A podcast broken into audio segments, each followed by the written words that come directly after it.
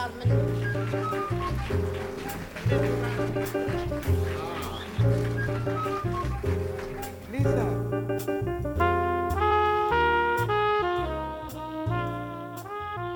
Alô, malta!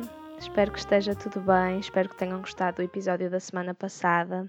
Aliás, aconteceu alguma coisa, não sei se é a minha caixa de mensagens no- nas DMs do Instagram que está variada, ou o meu Messenger, ou até o meu número de telemóvel, mas ainda não recebi as vossas recomendações. Uh, porque foi isso que combinámos, certo? Eu, pelo que percebi, disse-vos os filmes e séries e livros e podcasts e tudo e mais alguma coisa que eu achei que vocês deviam ver, mas fiquei à espera e ainda estou à espera das vossas sugestões também. Uh, entretanto, uh, sobre o episódio de hoje, se não ouviram o episódio 17 deste podcast sobre a morte do George Floyd e o movimento Black Lives Matter, podem já já fazer uma pausa aqui uh, e ir ouvir esse episódio para trás, que é importante. Se já ouviram, devem lembrar-se de eu ter dito que queria, acima de tudo, iniciar o diálogo, incentivar a pesquisa, um, o estarmos informados e não queria de todo que o assunto morresse ali numa faixa com pouco mais de 10 minutos. Antes queria que aquilo nos servisse, a mim e a vocês, como ponto de partida para mais, fazer mais, falar mais, saber mais uh, e melhor. Portanto, acho que seria de esperar uh, que eu voltasse a falar deste assunto aqui e convosco. E hoje, já com uma distância maior, mesmo pelo tempo que passou, este episódio nasce em primeiro plano como resultado das conversas que eu fui tendo desde essa altura. Conversas que eu achei, que eu acho que são genuinamente importantes, uh, que são trabalhosas para toda a gente, para todas as partes, em que não há uma pretensão de definir o bom e o mau, uh, mas, e ainda assim, eu ainda me surpreendo quando tenho de ouvir argumentos como o George Floyd era um criminoso, tinha cinco detenções, ou por que raio é que o Richard Brooks tentou fugir, porque se calhar se não tivesse tentado não tinha morrido. Um, e o que estes comentários mostram para mim é, primeiro, um, uma total ingenuidade que parte essencialmente do desconhecimento. Eu tenho dito por acaso muitas vezes nos últimos tempos que a comunidade negra, nesta relação com a polícia, uh, ou com a brutalidade policial, acima de tudo, tem ilustrado perfeitamente o derradeiro ser preso por ter cão e ser preso por não ter. Porque a verdade é que o George Floyd não resistiu à detenção e foi morto, o Richard Brooks tentou fugir e, e foi morto. Criminosos são mortos e pessoas sem cadastro são mortas. E usar o argumento do cadastro ou da tentativa de fuga para justificar a morte de um ser humano uh, não só reflete, lá está, uma falta de atenção muito grande a tudo o que se está a passar, como, uh, acima de tudo, é uma atitude facilitista uh, de quem diz: Pois, prefiro não pensar muito no assunto e para dormir tranquilamente gosto de me confortar com a ideia de que ele, pronto, de certa forma até mereceu morrer porque era um criminoso ou porque tentou fugir. E isto é que para mim já é demasiado. É, é preguiçoso, é egoísta.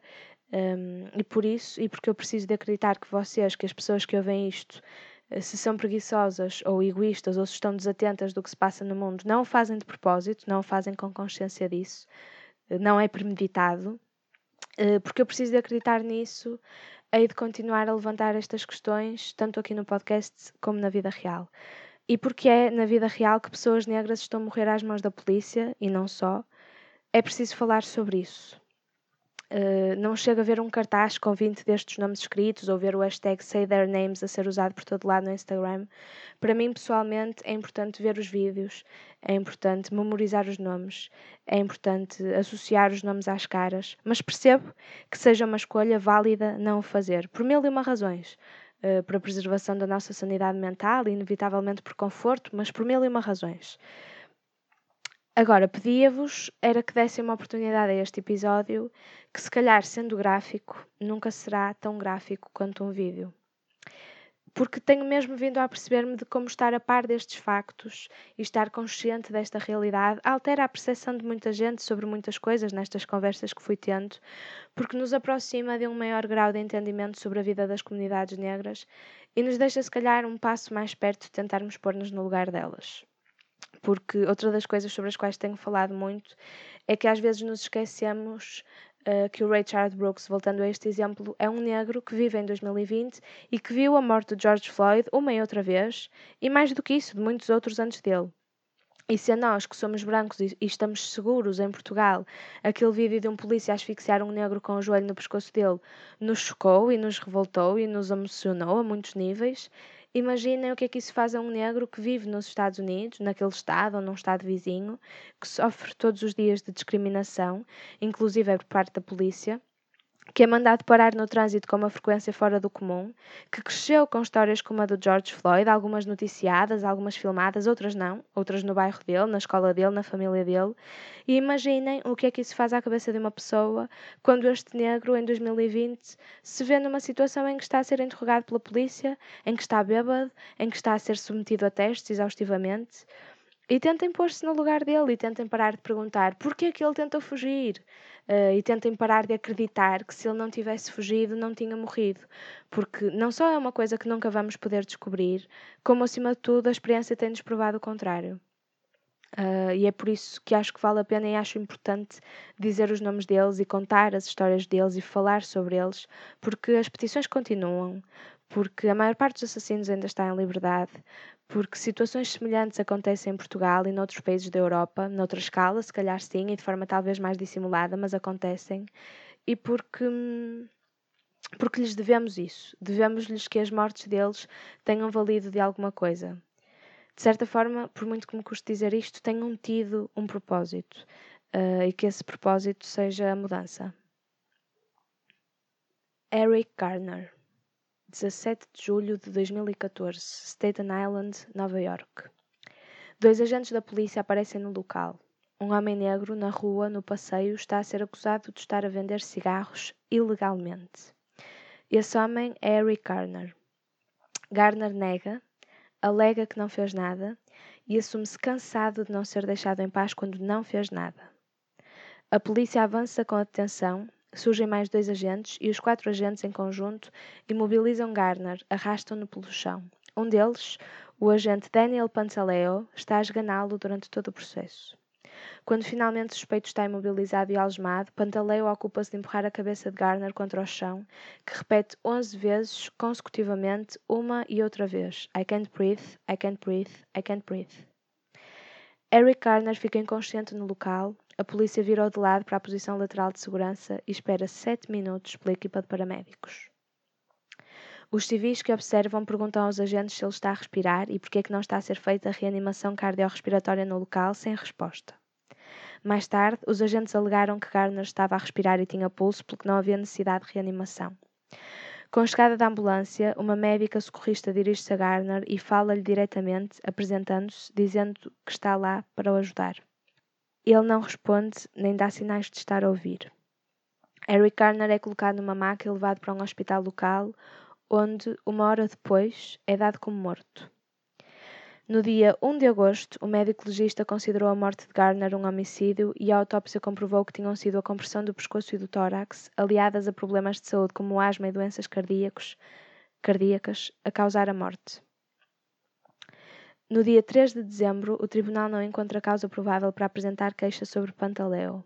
Só em agosto de 2019, mais de cinco anos depois, o Departamento da Polícia de Nova Iorque anunciou a decisão de despedir Pantaleo sem direito a pensão de rendimentos e, ainda assim, o presidente do Sindicato da Polícia organizou uma conferência de imprensa para discordar da decisão, já que Pantaleo era, nas suas palavras, um agente exemplar.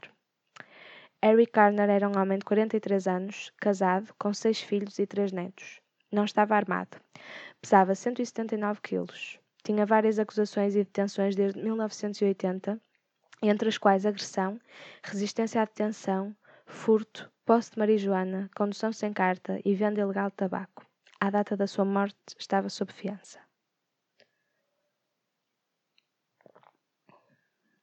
Tamir Rice, 22 de novembro de 2014, Cleveland, Ohio. A polícia recebe uma chamada sobre um rapaz armado num parque em Cleveland. A denúncia diz: A arma é provavelmente falsa, mas sabe que mais? Está a assustar-me imenso.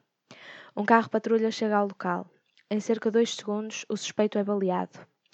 O agente Timothy Loman reporta: suspeito abatido, homem negro, provavelmente 20 anos, revólver preto.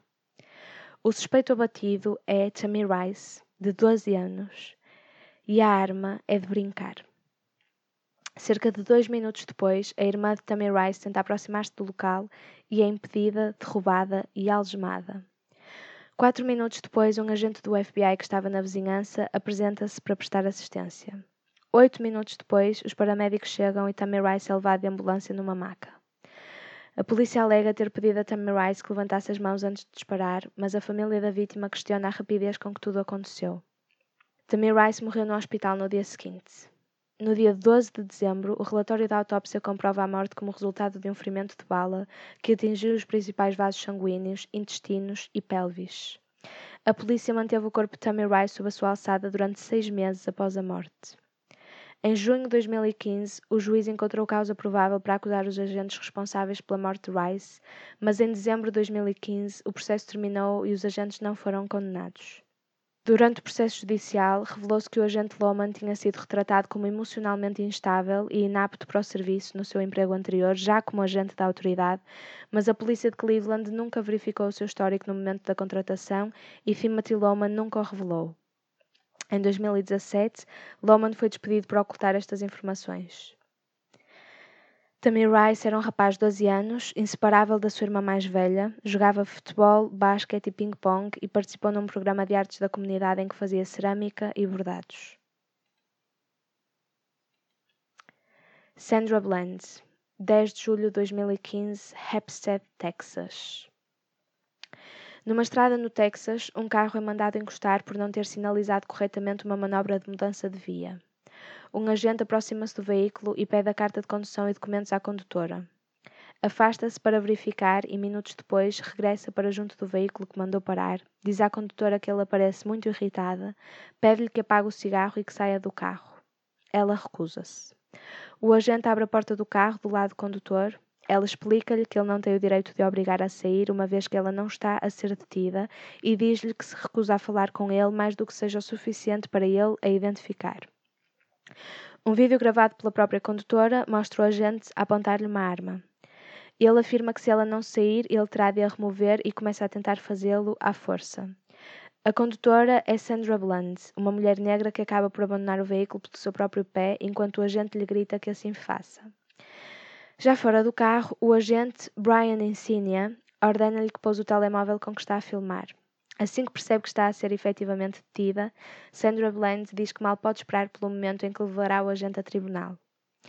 A intensidade aumenta quando se ouve Bland queixar-se de que o agente está a tentar partir-lhe o pulso e quando começa também ela a gritar. Sandra Bland foi presa nesse dia por ter sido alegadamente combativa e não ter cooperado. Três dias depois, foi encontrada morta na prisão, na sua cela, enforcada, com um saco de lixo em volta do pescoço. No dia 23 de julho, a autópsia revelou que o corpo de Bland não apresentava marcas que indicassem sinais de luta, exceto as dos pulsos, que eram consistentes com o relato de que Bland teria resistido à detenção no momento em que estaria a ser algemada. O médico legista confirmou que as marcas no pescoço de Bland indicavam suicídio nas redes sociais, começa a levantar-se a possibilidade que a fotografia de registro de Sandra Bland na esquadra e sistema judicial, a chamada mugshot, pudesse já ter sido tirada ao seu cadáver. No dia 28 de julho, a Procuradoria divulga imagens do processo de registro de Bland na prisão que contrariam esta teoria. Após ser revelado o vídeo da detenção filmado por Sandra Bland, a, a investigação foi reaberta.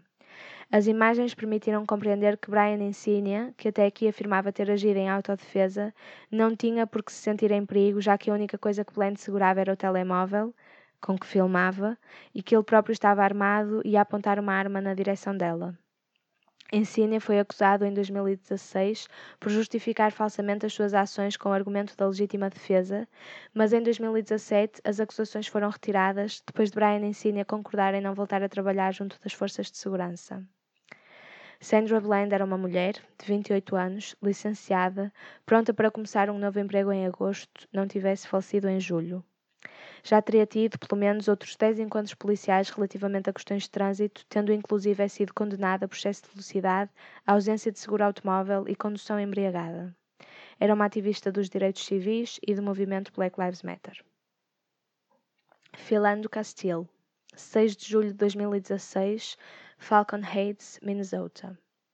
Cerca das nove da noite, um veículo é mandado encostar por ter um farol partido. Dois agentes aproximam-se do carro. O primeiro, Jerónimo Yanes, aproxima-se do lugar do condutor e pede-lhe os documentos, identificação e seguro da viatura. O segundo, Joseph Kozer, fica de fora, junto da traseira do carro e do lado contrário. Dentro do carro estão Philando Castile, a namorada dele, Diamond Reynolds, e a filha dela, com 4 anos. Castile, o condutor, entrega ao polícia uma folha de papel que se julga serem os documentos do seguro e diz-lhe: Sir, I have to tell you, I do have a firearm on me. Ou seja, eu tenho de lhe dizer, eu tenho uma arma de fogo comigo. O agente responde: Ok, don't reach for it then, ou seja, não tente chegar-lhe. Don't pull it out, don't pull it out, e dispara sete tiros, cinco dos quais atingem Philando Castile. O segundo agente, que está do outro lado do carro, corre na direção oposta assim que ouve disparar. Neste momento, tinham-se passado 90 segundos desde o início do encontro. Diamond Reynolds, no lugar do passageiro, começa a filmar logo após os disparos e transmite as imagens em direto no Facebook, enquanto explica ao agente Anese que Castile estava a tentar dar-lhe a identificação que ele próprio tinha pedido. Yanez grita: Take the baby out of here, ou seja, tirem a bebê daqui, e a criança de 4 anos, que esteve sempre presente no banco de trás durante o tiroteio, sai do carro e é levada ao colo pelo segundo agente, que entretanto havia regressado. Enquanto Yanez está visivelmente transtornado, Diamond Reynolds mantém a calma. O agente pede-lhe que mantenha as mãos onde estão e ela confirma: Sim, senhor, vou manter as minhas mãos onde elas estão. E acrescenta a certa altura: Please, officer, don't tell me that you just did this to him. You shot four bullets into him, sir. Às 9h16, Diamond Reynolds está algemada no banco de trás do carro patrulha parado, juntamente com a filha. Chora e grita, diz palavrões, a filha, de quatro anos, acaricia e diz-lhe: Mom, please stop saying curses and screaming, cause I don't want you to get shooted. Ou seja, mãe, por favor para de dizer palavrões e de gritar, porque eu não quero que sejas baleada. Cassil foi declarado morto às 9h27 num hospital local. No dia seguinte, os dois agentes são postos em licença administrativa, mantendo a remuneração e os benefícios intactos. A 16 de novembro, Yanez enfrenta três acusações, uma de homicídio em segundo grau e duas de descarga perigosa de arma de fogo. Entre outras coisas, Yanez afirma durante a investigação que o cheiro a marijuana queimada dentro do carro fez temer pela própria vida. No dia 15 de junho, depois de ter sido presente a um júri, Yanez é declarado inocente de todas as três acusações. O agente foi despedido da força policial. Philando Castile era um homem de 32 anos que trabalhava na cozinha de uma escola, tinha cortado o cabelo nesse dia e tinha jantado com a irmã. Em 13 anos, Castile foi parado pela polícia 49 vezes, sempre por questões menores relacionadas com o trânsito ou com o equipamento da viatura. Stephen Clark, 18 de março de 2018, Sacramento, Califórnia. Às 9h18 de uma noite de domingo, a polícia recebe uma denúncia de que está um homem a partir as janelas de carros e a invadir os quintais das pessoas. Oito minutos depois, dois agentes, Terence Mercadal e Jared Robinette, dirigem-se a uma residência na área e pedem ao proprietário para revistar o quintal. Entretanto, um helicóptero da polícia alerta os agentes para a localização do suspeito. Os agentes dirigem-se ao local indicado, avistam o suspeito e pedem-lhe que mostre as mãos e que pare de correr. Perseguem-no. A certa altura, um deles acredita ter visto uma arma e dispara cinco tiros. O suspeito deita-se de bruços no chão, os agentes continuam a, a disparar. Dois minutos e cinquenta segundos depois, os agentes fazem a primeira tentativa de comunicar com o suspeito. Apresentam-se como sendo do departamento policial e perguntam-lhe se consegue ouvi-los. Cinco minutos depois do último disparo, os agentes aproximam-se dele para confirmar o seu estado. O suspeito é Stephen Clark, neste momento morto e desarmado. Junto dele, o objeto que teria estado o tempo todo nas suas mãos, um telemóvel. Os agentes chamaram reforços depois de se aproximarem do cadáver de Clark, algemaram-no e não executaram reanimação cardiorrespiratória. No total, dispararam mais de 20 tiros. A 30 de março, o médico legista contratado pela família de Clark afirma que oito dessas balas atingiram a vítima, seis das quais nas costas. A 1 de maio, a autópsia levada a cabo pelo médico legista do município desmente, dizendo que foram apenas sete os tiros que o atingiram e apenas três nas costas. A mesma autópsia encontra vestígios de cocaína, cannabis e codeína no sistema de Clark. A 19 de fevereiro, o presidente da Câmara de Sacramento pede desculpa pela morte de Clark. A 2 de março, a promotora distrital anuncia que os agentes não serão acusados e divulga uma série de mensagens textos e outras evidências que provam, alegadamente, o desespero de Stephen Clark relativamente a uma queixa de violência doméstica e a possibilidade de voltar à prisão. A 26 de setembro, as investigações são encerradas com a justificação de que não existiam provas suficientes para prosseguir. Stephen Clark tinha 22 anos e era pai de dois filhos. Tinha cadastro por roubo, violência doméstica e ofensas relacionadas com prostituição. Tinha saído da prisão um mês antes do seu falecimento. Em 2006, perdeu o irmão com 16 anos durante um tiroteio. Segundo a investigação, Clark tinha pesquisado online formas de cometer suicídio. Boram Jean, 6 de setembro de 2018, Dallas, Texas. Amber Guigar, uma agente da polícia de Dallas estaciona o carro no prédio onde vive depois de um turno de 13 horas e dirige-se para o seu apartamento. Encontra a porta destrancada, abre-a, reconhece uma silhueta, acha que a sua casa está a ser invadida e dispara dois tiros sobre o vulto antes de lhe pedir que se identifique ou que mostre as mãos. Momentos mais tarde, apercebe-se de que está no apartamento errado. O apartamento pertence a Boram Jean, um homem negro que estava na sua própria casa e foi morto. Três dias depois, Guigar é acusada de homicídio e posta em licença administrativa. A 24 de setembro, a polícia de Dallas avança com o despedimento. A 20 de janeiro, uma mulher que residia no mesmo prédio e filmou os minutos que se seguem ao incidente, revela as imagens que mostram Amber Guigar, ainda fardada, a falar ao telefone e a andar para a frente e para trás à porta do apartamento de Jean. A mesma mulher, Bunny, diz não acreditar que Guigar pudesse ter confundido os dois apartamentos, já que teria de ter caminhado por dois corredores longos até chegar ao apartamento de Jean, que era um piso acima do seu, e teria de ter passado por vários sinais a indicar o piso em que se encontrava. Acrescenta que todos os apartamentos do prédio têm portas equipadas com segurança contra incêndios, o que faz com que fechem assim que são largadas, pelo que Bunny também não acredita que a porta de casa de Jean estivesse apenas encostada. Em setembro, a polícia executou um mandato de busca e os meios de comunicação noticiaram a presença de Maria Joana no apartamento de Jean.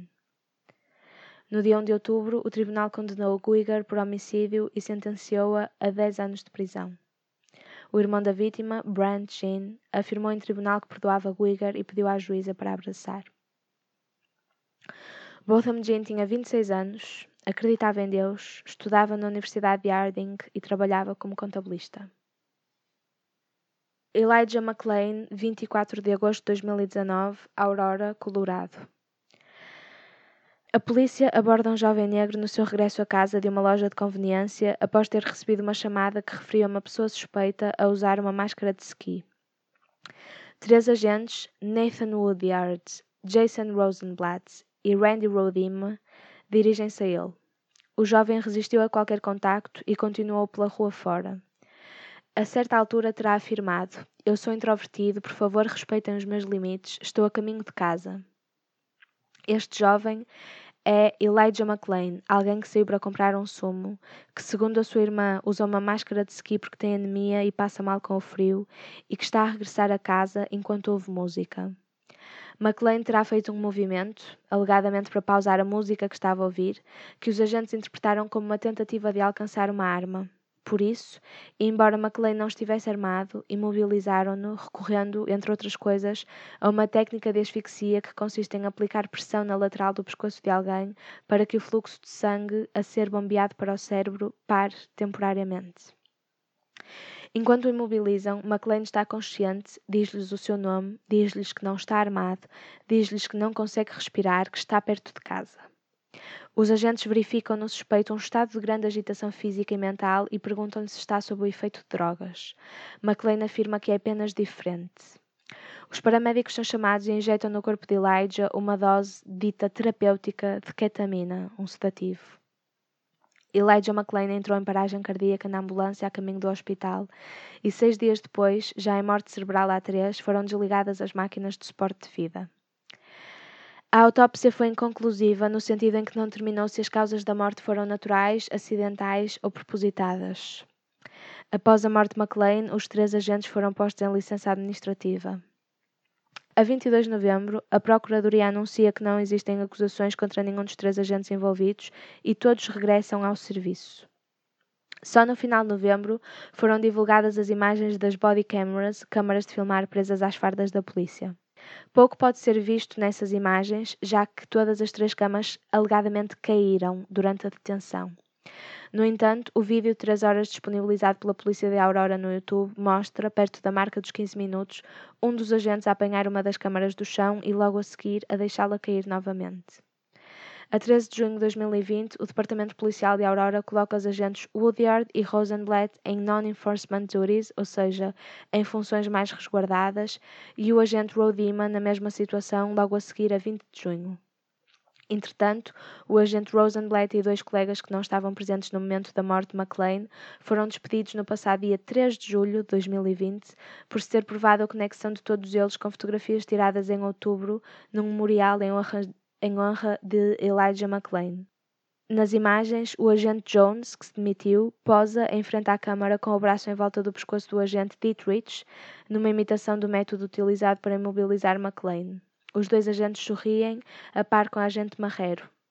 Rosenblatt não participa diretamente na fotografia, mas segundo o New York Times responde ha por mensagem de texto quando lhe enviam. Elijah McLean tinha 23 anos, trabalhava como massagista há quatro, era vegetariano, aprendeu a tocar guitarra e violino sozinho e quando era pequeno tocava para animais abandonados em abrigos por achar que a música os acalmava. Nunca foi detido ou acusado de um crime. Breonna Taylor, 13 de março de 2020, Louisville, Kentucky. Pouco depois da meia-noite, três agentes policiais desfardados executam um no-knock search warrant, um mandato que permite às autoridades entrar numa propriedade sem aviso ou autorização. Neste caso, os três agentes fazem parte de uma investigação de tráfico de droga. Na casa que os polícias estão a invadir, dorme um casal, Breonna Taylor e o namorado, Kenneth Walker. Esta casa faz parte da busca porque Breonna Taylor é ex-namorada do principal suspeito da investigação, Jamarcus Glover, e pensa-se que pacotes endereçados a Glover possam ser recebidos naquela morada. Kenneth Walker, atual namorado de Breonna Taylor, tem uma arma que possui legalmente e que usa para se defender quando ambos acordam e se percebem de que a casa está a ser invadida. Walker disparou um tiro e feriu um agente, Jonathan Mattingly. Os três agentes, Jonathan Mattingly, Brett Hankison e Miles Cosgrove, dispararam cerca de 25 balas, oito das quais atingiram Breonna Taylor, que morreu no local, no chão do corredor. O namorado, Walker, ligou à linha de emergência e explicou que não sabia o que tinha acontecido, que alguém tinha entrado porta adentro e disparado contra Taylor. Em maio, a gravação desta chamada é divulgada, provando que Kenneth Walker não tinha conhecimento do motivo da invasão, nem dos autores da mesma como sendo polícias, muito embora os agentes afirmem que se identificaram, afirmação desmentida, não só por esta chamada, como por uma testemunha. Walker foi acusado de agressão e tentativa de homicídio de um agente policial, mais tarde foi transferido da prisão e deixado em prisão domiciliária e, em maio, declarado inocente. O principal suspeito da investigação, Jamarcus Glover, vivia a mais de 16 km de distância e, no momento da execução do mandato, já tinha sido detido. Na casa de Taylor não foram encontradas drogas nem quaisquer outras provas de tráfico. Um dos agentes envolvidos, Brett Hankinson, foi despedido. Os restantes dois foram colocados em licença administrativa. Ainda nenhuma acusação ou condenação foi feita sobre eles. Breonna Taylor era uma mulher de 26 anos, técnica de emergência médica em dois hospitais locais com o sonho de se tornar enfermeira.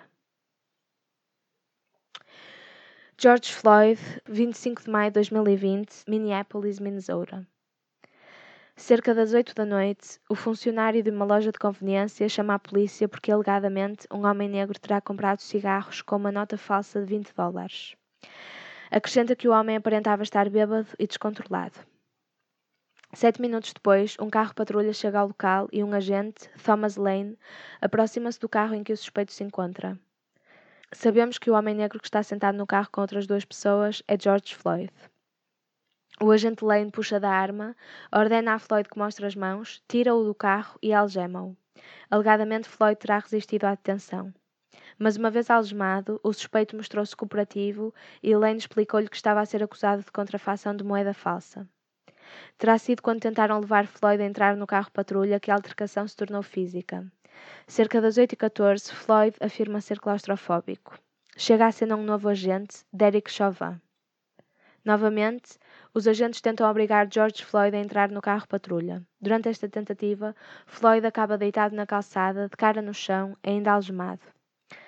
A partir deste momento, não são precisos relatórios. Os vídeos filmados por transeuntes são claros quanto ao sucedido. O agente Chauvin imobilizou o suspeito, colocando o joelho esquerdo no pescoço dele, e fê-lo durante 8 minutos e 46 segundos.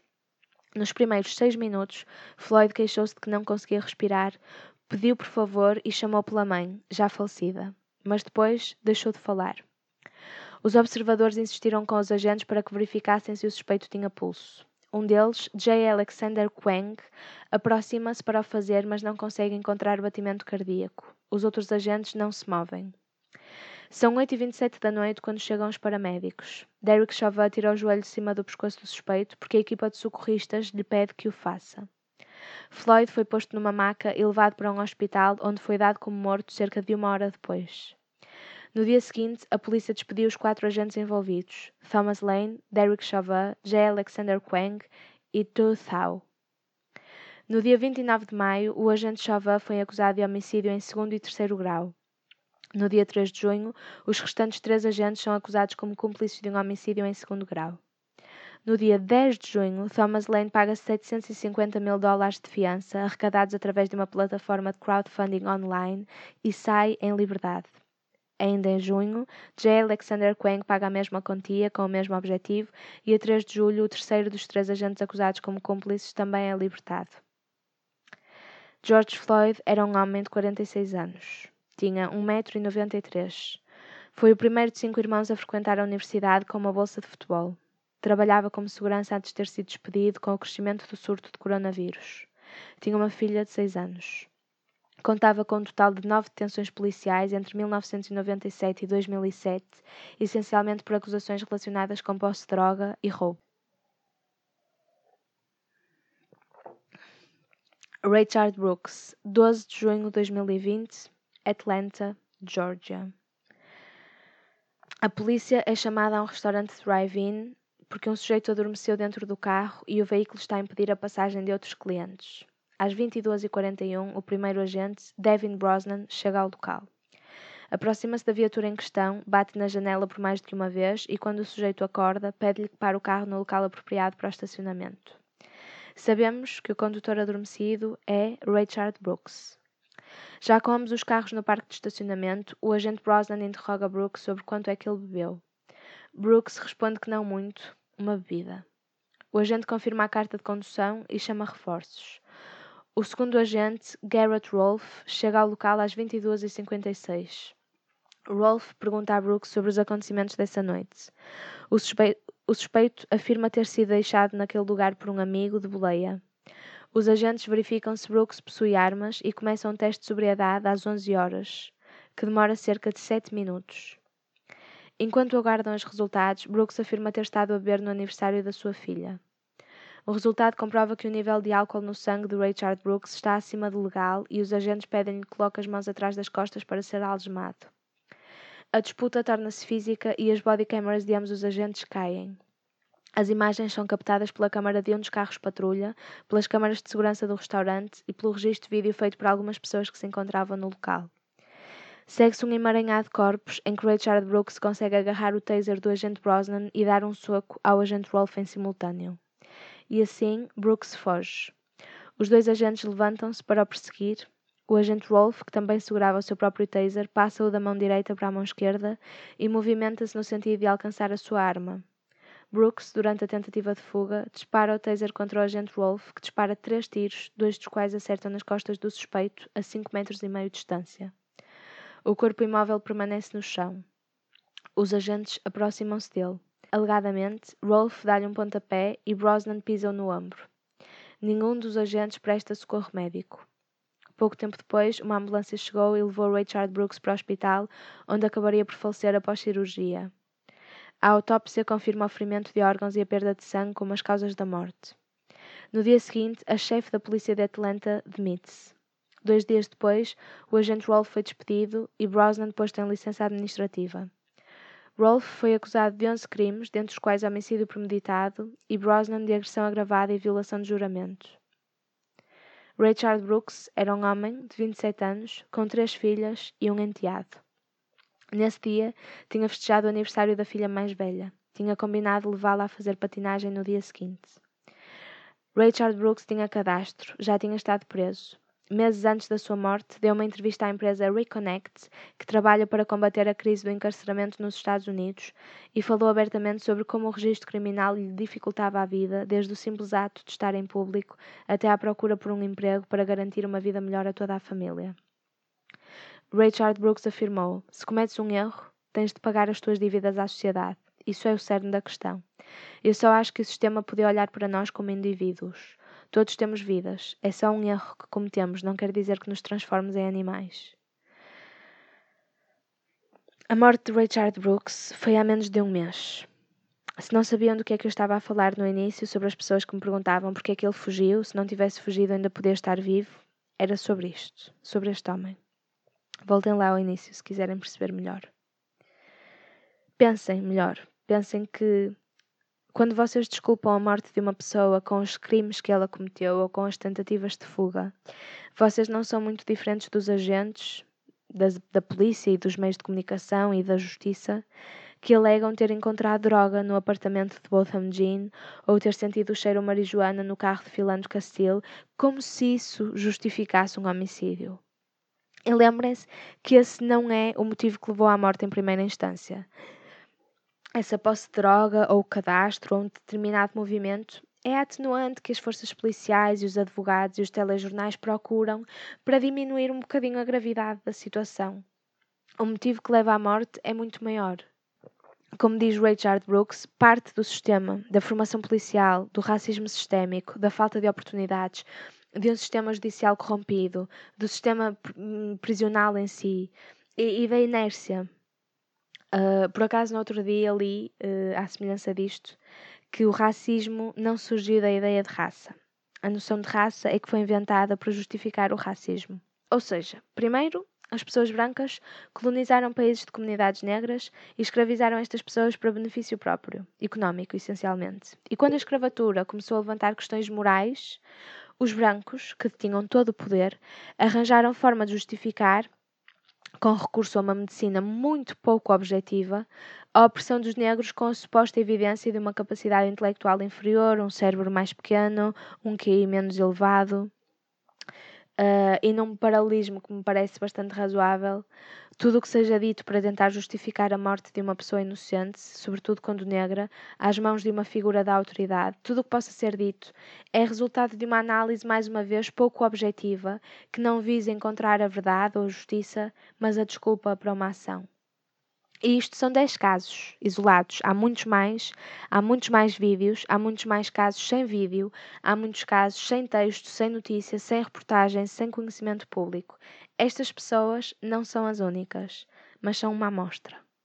E acho que vos permiti ver que são todas diferentes: homens, mulheres, novos, velhos, com cadastro, sem cadastro. E o que têm em comum, todos, neste caso, é serem negros. É verdade que já foram feitas várias mudanças no sentido de reestruturar o sistema policial americano, e também é verdade que todos estes casos, em escalas diferentes, motivaram protestos. Aquilo que me preocupa vai mais fundo. Porque, por exemplo, uh, criou-se uma lei chamada a Lei Breonna Taylor que proíbe os mandatos de busca sem aviso prévio. Ótimo. E desde que se começou a ouvir falar de brutalidade policial, muitos departamentos têm vindo a adotar a obrigatoriedade das body cameras. Mas vimos aqui hoje que, por mais do que uma vez, em mais do que um caso, estas câmaras corporais caíram no momento em que fariam mais falta. E a manobra de estrangulamento que matou Eric Garner em 2014, por exemplo, já tinha sido proibida dentro da polícia de Nova York em 1993. E mesmo assim continuou a ser usada. E enquanto o comum dos mortais não estiver consciente sobre a gravidade destes acontecimentos, enquanto continuar a tentar desculpá-los, enquanto for compreensivo e complacente, não há motivo nenhum para a polícia nenhum deixar de cometer erros. Porque esses erros têm muito poucas consequências para eles. E a culpa disso, por muito que resida no sistema judicial, também é nossa. Porque aparentemente eh, nós pensamos, como o sistema judicial que diz à última hora, ah, esperem lá que o senhor agente estava assustado porque sentiu o cheiro a marijuana. E embora isto nos pareça tudo muito distante, porque parece, eu sei que parece, e isso leva-nos a pensar que só somos complacentes porque estamos afastados do meio em que isto acontece, não é verdade. Também somos uma espécie que é capaz de dizer: vejam lá que a Cláudia Simões mordeu a polícia. Como se isso justificasse o espancamento de quem quer que seja. Aliás, Cláudia Simões, 19 de janeiro de 2020, Amadora, Lisboa. Uma mulher negra viaja de autocarro com a filha menor. Sabemos que esta mulher é Cláudia Simões. A criança não traz consigo o passe, o que desencadeia um desentendimento com o condutor do autocarro. O condutor chama um agente da PSP que se encontra por perto e que se dirige a Cláudia Simões de forma violenta. O agente, Carlos Canha, ordena-lhe que se sente no chão da rua e, quando a mulher se recusa, ele derruba-a, imobilizando-a. Vídeos mostram o agente sentado em cima do corpo combativo de Cláudia, pressionando-o contra o chão. Cláudia Simões virá a confessar pouco mais tarde ter efetivamente mordido o agente durante a altercação, segundo ela, apenas para não sufocar. Já no carro da PSP, Cláudia Simões terá sido alegadamente esmurrada e alvo de ofensas verbais antes de ser assistida no Hospital Fernando Fonseca. Tanto os bombeiros chamados ao local como o relatório da urgência do hospital descrevem lesões produzidas com alguma intensidade, compatíveis com uma situação de agressão, edema, hematoma, múltiplas feridas, dores na boca, membros, região lombar e abdominal e tra traumatismo cranioencefálico. Dias depois, o motorista que lançou o alerta em primeira instância foi vítima de agressões cujas circunstâncias ainda estão por apurar. Imediatamente após as agressões de que foi vítima, Cláudia foi constituída arguída, indiciada pelo crime de resistência e coação sobre agente da autoridade. Em março, o agente Carlos Canha foi constituído arguído por ofensas à integridade física qualificada. No final de junho, Cláudia Simões voltou a ser ouvida pela Inspeção-Geral da Administração Interna. Cláudia Simões é uma mulher de 42 anos com uma filha de 8. Em julho de 2017, o marido apareceu numa esquadra da PSP afirmando que Cláudia tinha ameaçado matá-lo. Cláudia Simões é associada a um passado de violência, embora sem detenções ou condenações. Vou terminar num instante. Se a alegada ameaça de morte que Cláudia Simões fez ao marido três anos antes justifica, na vossa cabeça, a agressão grave de um agente da PSP sobre a mesma mulher, ou se os crimes que George Floyd já tinha cometido no passado justificam a sua morte, isso diz mais sobre vocês do que sobre qualquer um dos casos. Beijos, malta.